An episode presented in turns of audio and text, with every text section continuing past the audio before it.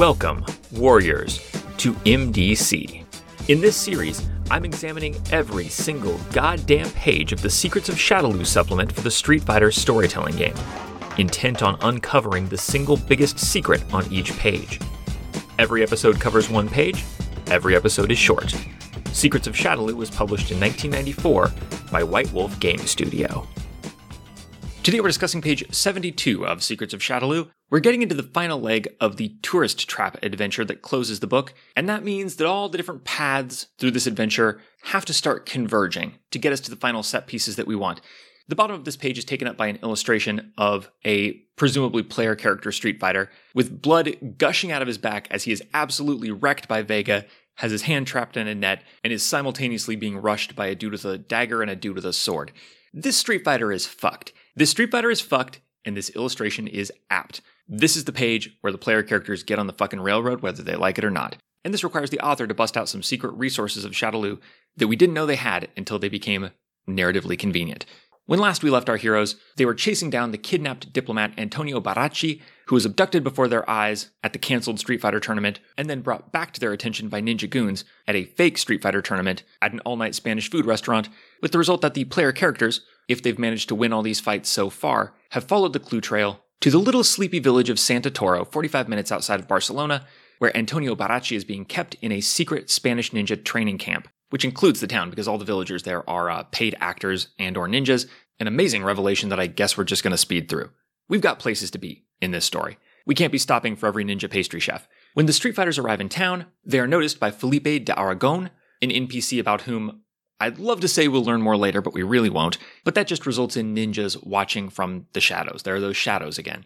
What really moves the plot forward is that, quote, in any case, a friendly villager will recommend to the characters that they visit the Bull's Chapel, a holy site erected in honor of the sacred bull that made the village famous. He will point the way down a wooded trail. So the Street Fighters went to a tournament, saw a kidnapping, got approached by a stranger to go to another tournament at 3 a.m., went there, got jumped by ninjas, went straight from there to the car rental place, rented a car, drove at breakneck speed out of town to the village of Santa Toro, all in pursuit of the kidnapped diplomat Antonio Baracci. They're running on no sleep. Who knows whether Baracci is alive or dead? They jump out of their car, start pumping the villagers for info, and one of them says, Say, did you know Santa Toro is named for a famous bull who once lived here? Maybe you should go wander around the now defunct Bull Information Center. And the Street Fighters are like, Oh, we, we're here to rescue that diplomat, and we're in a hurry. But that does sound fantastic.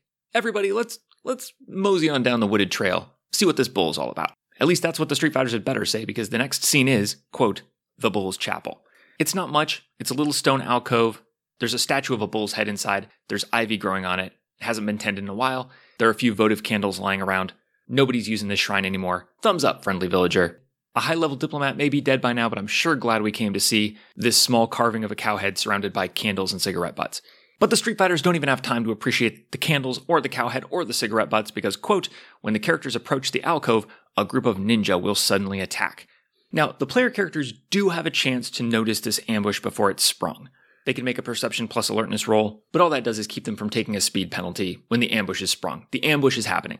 There are about 10 ninjas. It says here there should be about twice as many ninjas as player characters. And the first thing they do is drop a big net, and that's going to trap any slower characters, including those who take a speed penalty because they didn't notice the ambush. You can still fight in the net, but your speed is heavily reduced, your damage is reduced, and importantly, you can't move more than one space on any turn while you're in the net. So if you're in the net, you're not going anywhere. You can try to rip the net, you can slowly get to the edge of the net and kind of crawl out of it, but don't stress, don't worry about it. When the storyteller breaks out a net, you know what's up. Just just sit back and let it happen. And indeed, the text bears this out. Quote, the ninja are trying to subdue the characters, but if they fail, the storyteller should feel free to bring in the big gun, Vega himself. If Vega shows up, he will shout at the team, demanding that they stop their useless struggle. Roll his manipulation plus intimidation. The characters may resist this with a willpower roll. Anyone who had fewer successes than Vega will stop dead in the middle of the fight, realizing who his opponent is and just how easy it would be for Vega to smear a beginning Street Fighter over the bark of the nearest tree. So literally, the player characters are outnumbered 2 to 1, they're trapped in a net, and if they somehow win this fight, the storyteller is advised to have Vega show up and force the player characters to roll willpower, and if they fail the willpower roll, they realize they're supposed to lose the fight and quit. I know a lot of vampires in Vampire the Masquerade who would love to get this kind of effect out of Dominate. which is literal supernatural mind control. But you would have to be an elder to force surrender from a whole group of people in the middle of a fight for their lives like this. Meanwhile, Vega just tosses this effect off. And he's not even a vampire, he's just a douchebag. So this is the second redundant railroad. If the PCs are not captured by the ninjas with nets who outnumber them two to one, then Vega shows up and simply tells them to stop fighting. But if that doesn't work, and they don't stop fighting, then Vega fights them. They can't beat Vega. I mean, unless you're dealing with double black belt munchkins, the player characters here have no chance against Vega. So if they don't stop fighting, he'll just kick their asses. So that's redundant railroad number three. But what if the players are double black belt power gamers? What if the player characters are cyborgs? What if they are, God forbid, animal hybrids? All of them together might actually defeat this one masked dickhead. What happens then if Vega doesn't quickly beat the player characters, or unthinkably, they defeat him? Quote, more ninja will arrive until the characters are overwhelmed by the odds. The fourth and final railroad. If all else fails, the final secret of Shadaloo is revealed.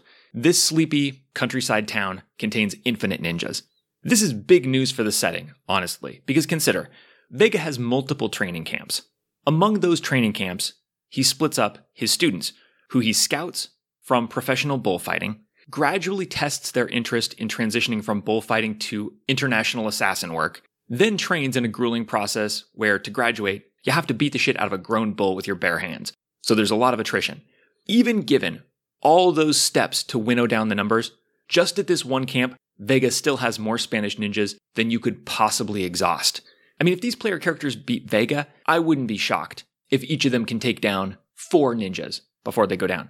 If it's a five player group, that's 20. And there are more ninjas in later scenes, too. We're not even scratching the surface here.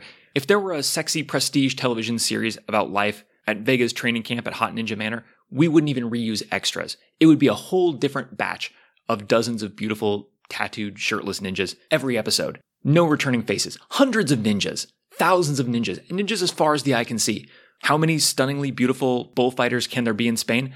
Infinite. The answer is infinite. And Shadaloo's got him. So frankly, you and or your manager were fools to come to Spain, the land of infinite ninjas, but too late now.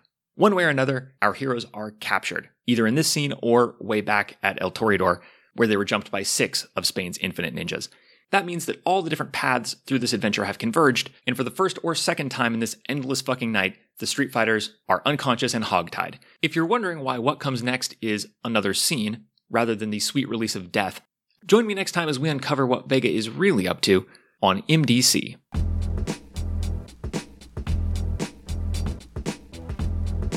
This has been MDC. New episodes drop every day except for Sundays, when all the previous week's episodes drop in one big megasode on the top secret Patreon only RSS feed.